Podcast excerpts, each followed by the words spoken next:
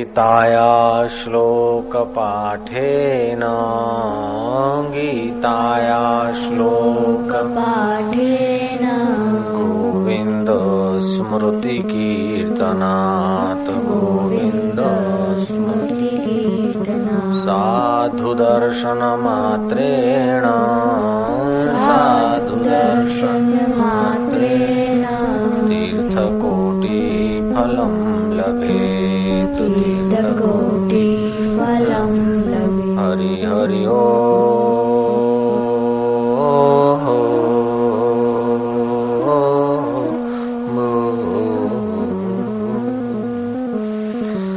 भगवत गीता के छठे अध्याय के आठवें श्लोक में भगवान कहते हैं कि जिसका अंतकण ज्ञान विज्ञान से तृप्त है जो कूट की तरह निर्विकार है, जितेंद्रिय है, और मिट्टी के ढेले और पत्थर तथा स्वर्ण में समबुद्धि वाला है, ऐसा योगी युक्त कहा जाता है। ज्ञान विज्ञान तृप्तात्मा, ज्ञान विज्ञान तृप्तात्मा। ज्ञान विज्ञान तृप्तात्मा। ज्ञान विज्ञान तृप्तात्मा। कूटस्थो विजितेन्द्रिय। कूटस्थो विजितेन्द्रिय। युक्ता इत्युच्यते योगी। युक्ता इत्युच्यते योगी। समलोष्टा समकाञ्चन समलोष्टा समकाञ्चन जिसका अंतकरण ज्ञान, विज्ञान से तृप्त है। कर्म की जानकारी को ज्ञान बोलते हैं। और कर्म से पर जो चैतन्य स्वरूप है, कर्म का साक्षी, उसमें सम रहने को विज्ञान कहते हैं। तो जिसका अंतकरण ज्ञान विज्ञान से तृप्त है, जो कूट की तरह निर्विकार, जैसे लोहार के वहाँ एरण होती है, उस पर कई दागिने बनते हैं, सोनार के वहाँ, लोहार के वहाँ।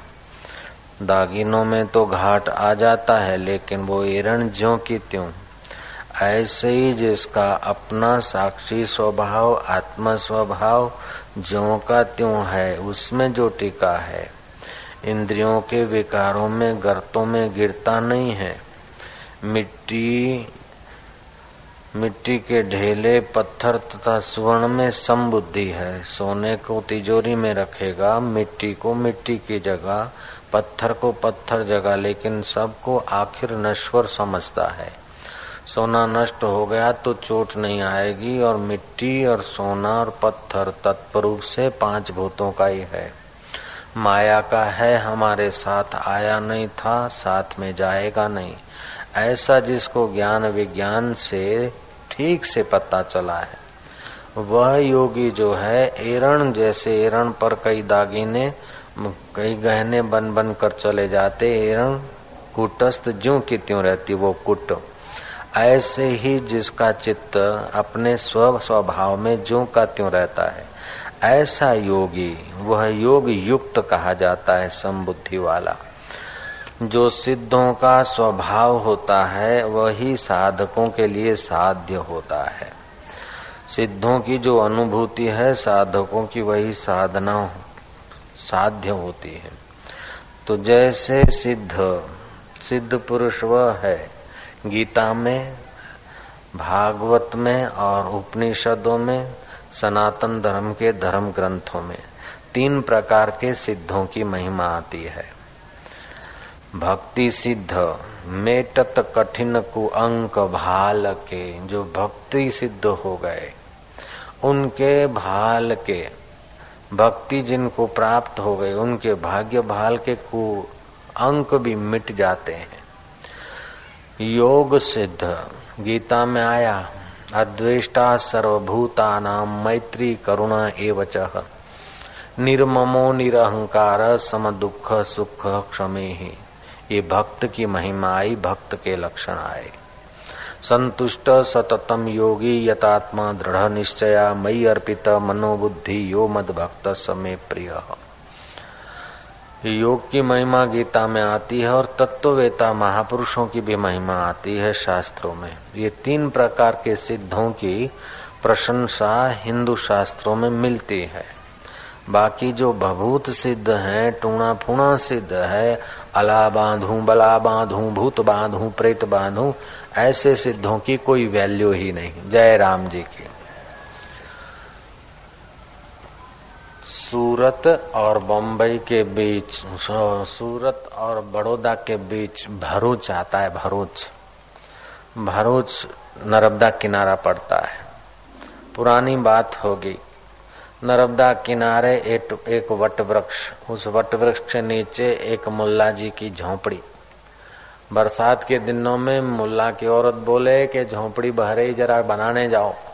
खुदा खैर करे बंदा लहर करे। वो बंदा झोपड़ी बनाने जाता। और झोपड़ी बनाते बनाते जब उतरता तो कहीं न कहीं उसका पैर के दबाव से खड्डा हो जाता।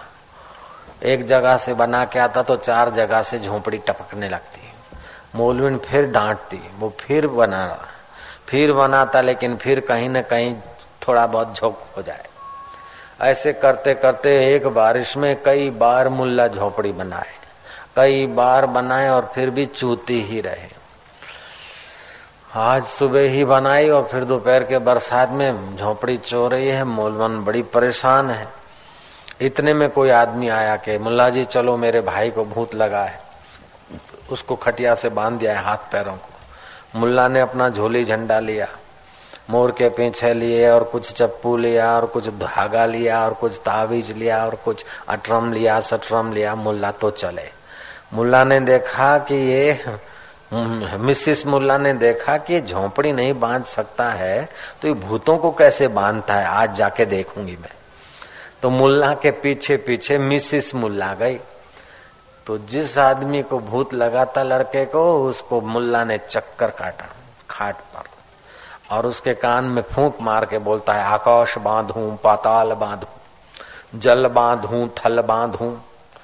जब जल बांधू कहा तो मोलविन को गर्मी आ गई, लेकिन अपने आप को उसने बड़ी मुश्किल से संभाला। वो छुपके से देख रही थी।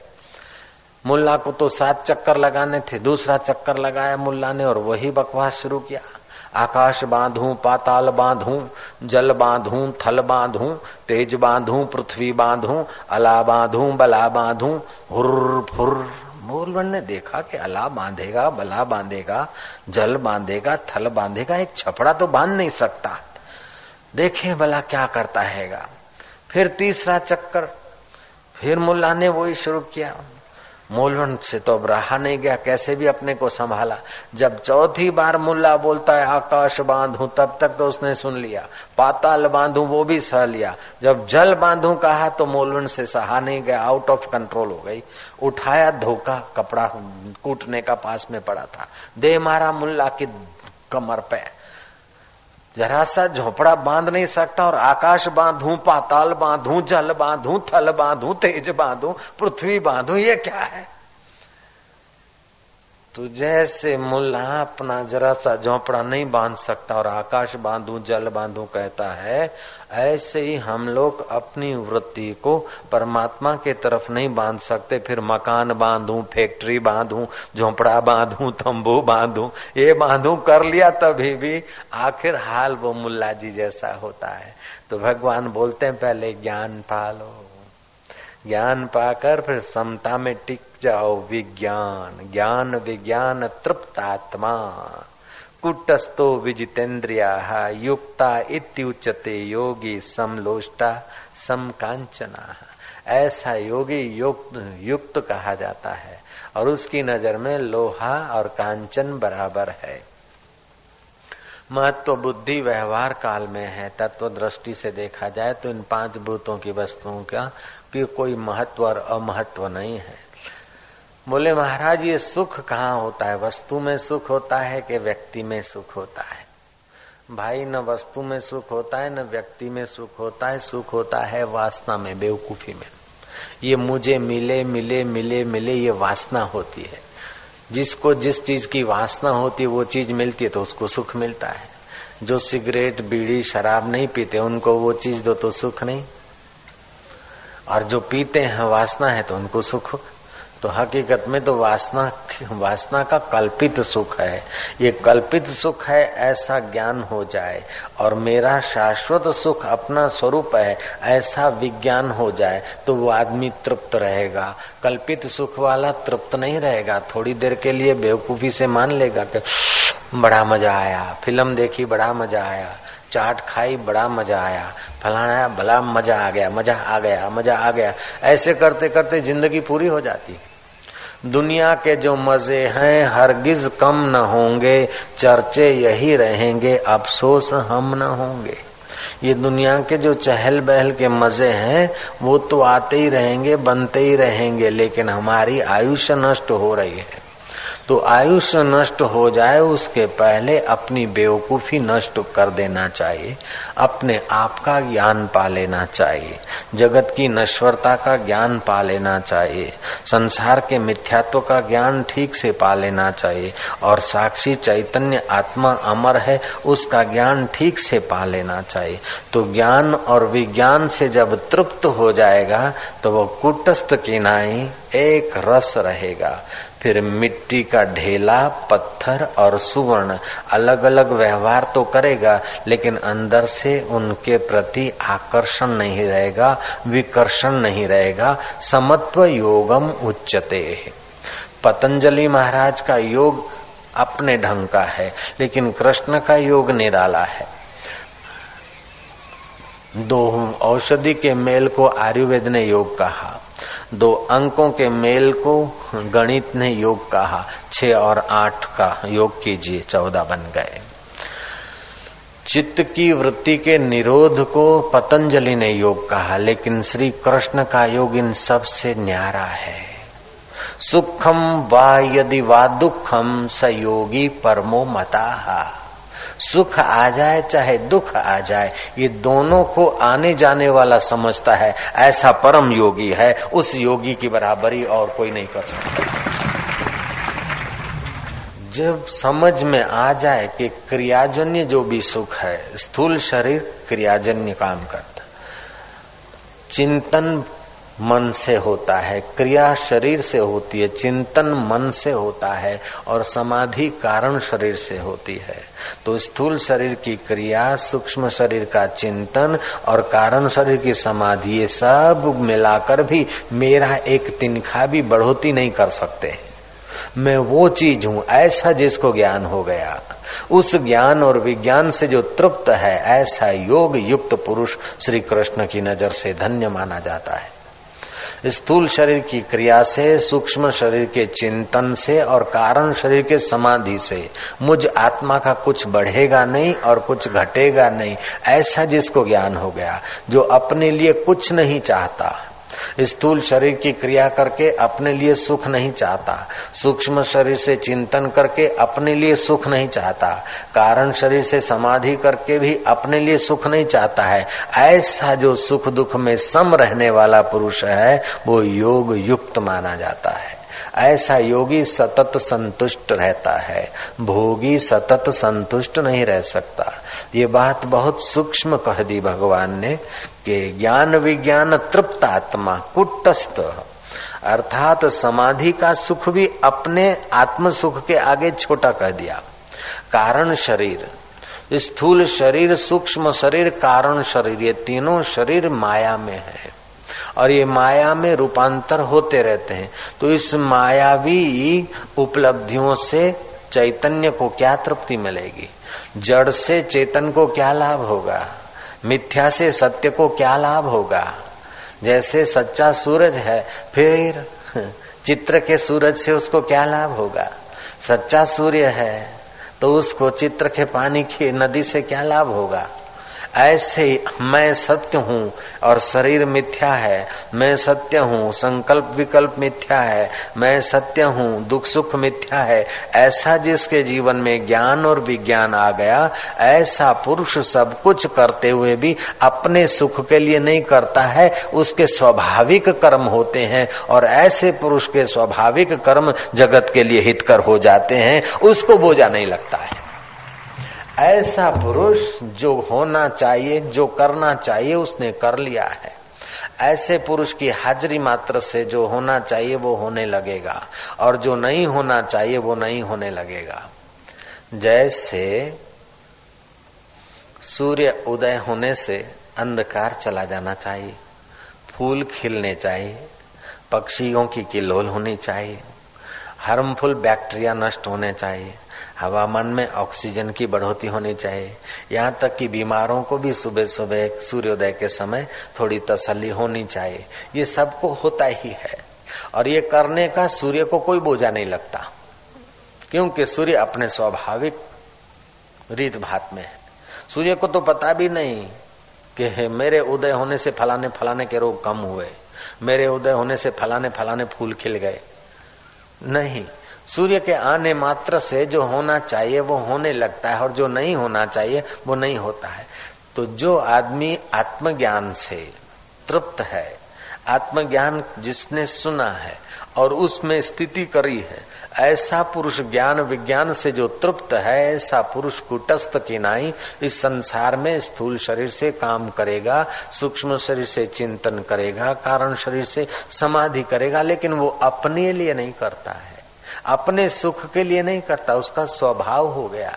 जैसे आँख की पलकें, आप सुख लेने के लिए थोड़े चला रहे आपको तो पता भी नहीं पलके कैसे चल रही है। चल रही है, चल रही है।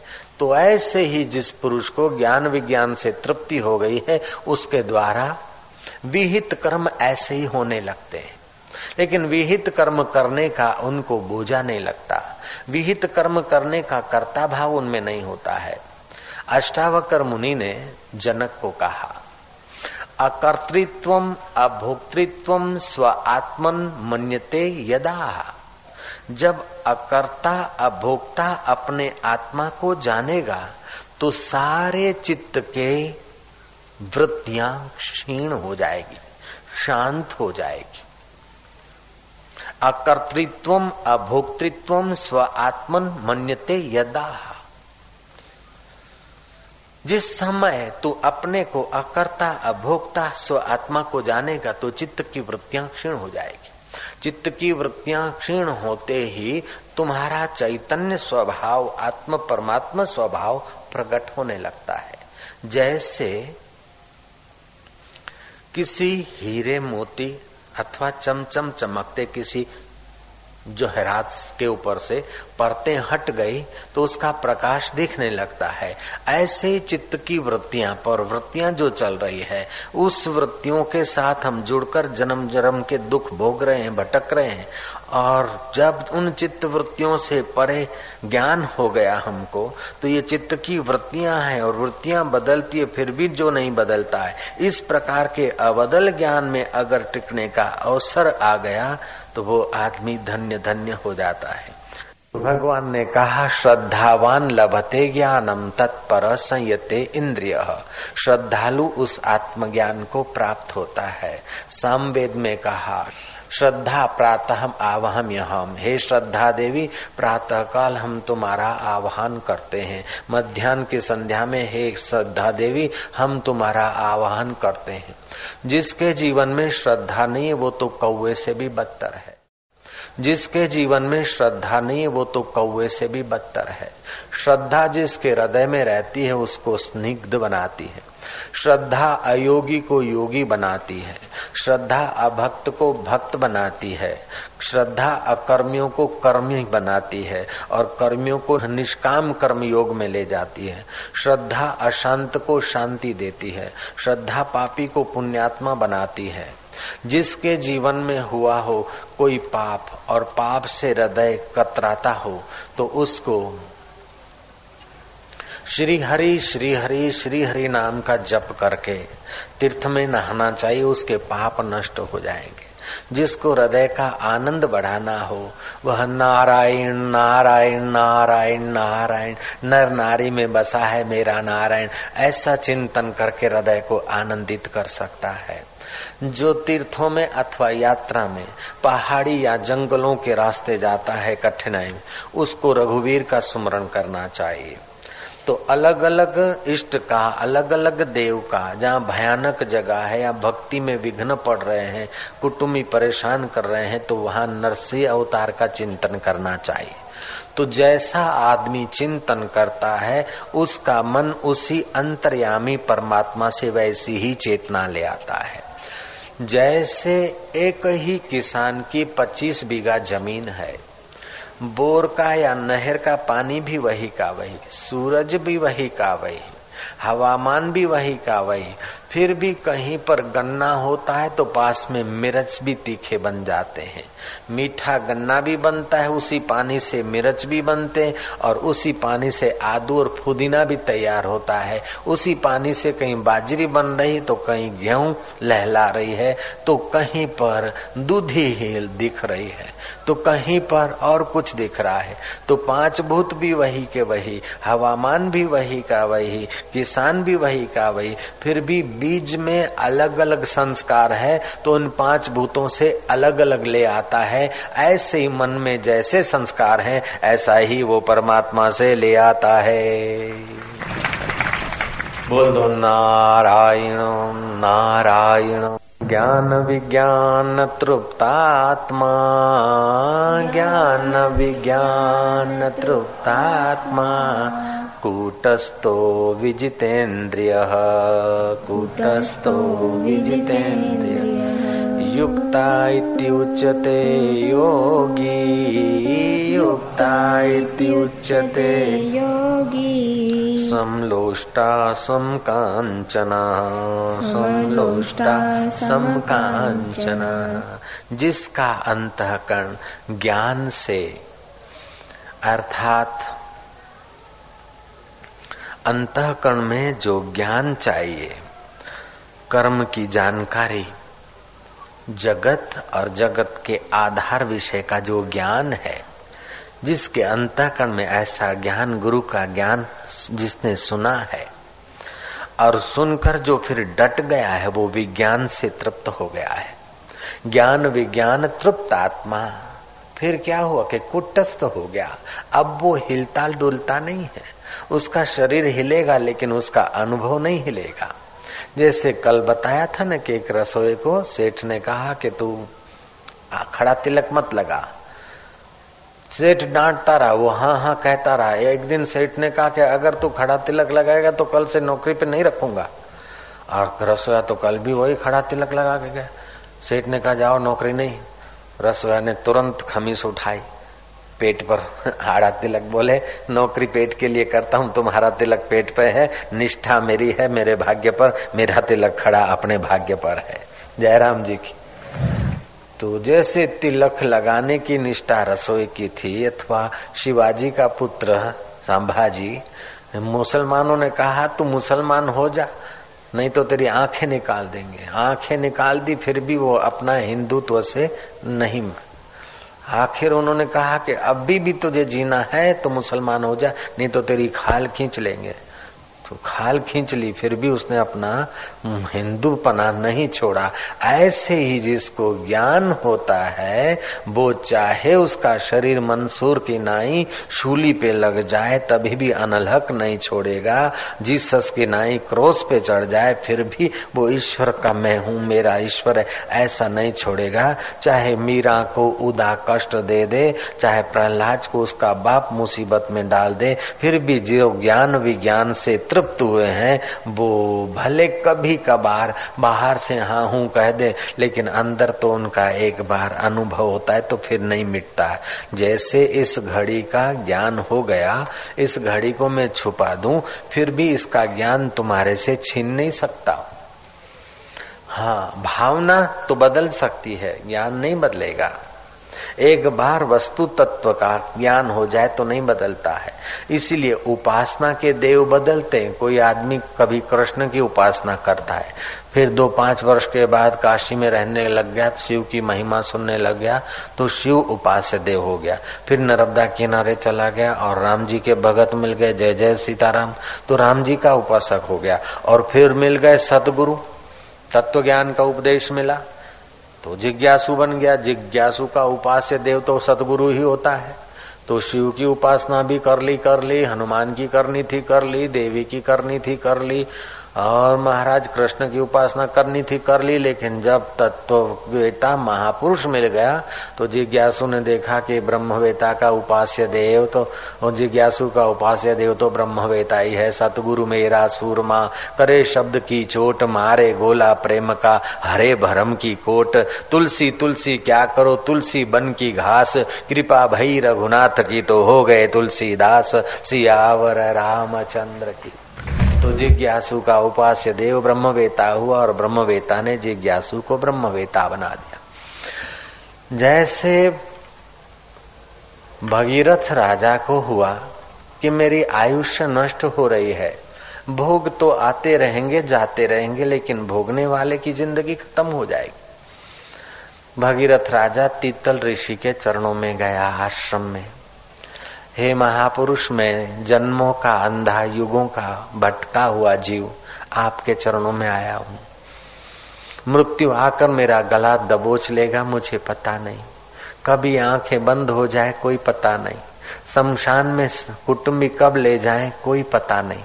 कान कब बहरे हो जाए, कोई पता नहीं। हृदय की धड़कने कब बंद हो जाए, महाराज, कोई पता नहीं। इसलिए हे महापुरुष, मैं आपके चरणों में आया हूँ। मुझे हृदयश्वर का दर्शन कराइए। से मेरे जन्म जन्म के पाप, ताप मिटे, मैल मिटे और मैं परमेश्वर स्वभाव को पाऊँ। तीतल ऋषि ने घड़ी भर तो भगीरथ राजा के तरफ़ निहारा। फिर शांत भाव से बोले, अपने कूटस्थ कूटस्थ स्वभाव में जगे हुए तीतल ऋषि थे। उन्होंने कहा कि राजन इस जीव को राग और द्वेष ही मलिन करता है। संसार की नश्वर वस्तुओं में प्रीति होती है और संसार की नश्वर वस्तुओं को देने में अथवा छीन जाने में जो लोग सहयोग करते हैं या विघ्न करते हैं, उनके प्रति द्वेष रहता है। तो राग और द्वेष से अंतकरण मलिन होता है और राग और द्वेष ही संसार का मूल है। इसलिए राग द्वेष की जड़ काटने के लिए तू राजपाट छोड़कर शत्रु के घर भिक्षा जाकर मांग।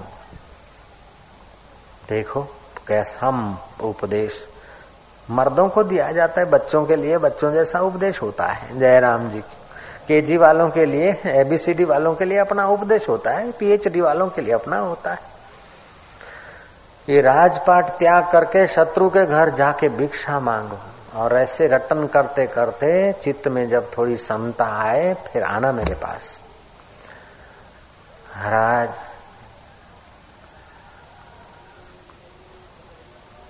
गए, भगीरथ राजा, राजपाट की व्यवस्था कर दी, सब छोड़ छाड़ दिया, एक अंगोछा रखा एक धोती और एक लोटा।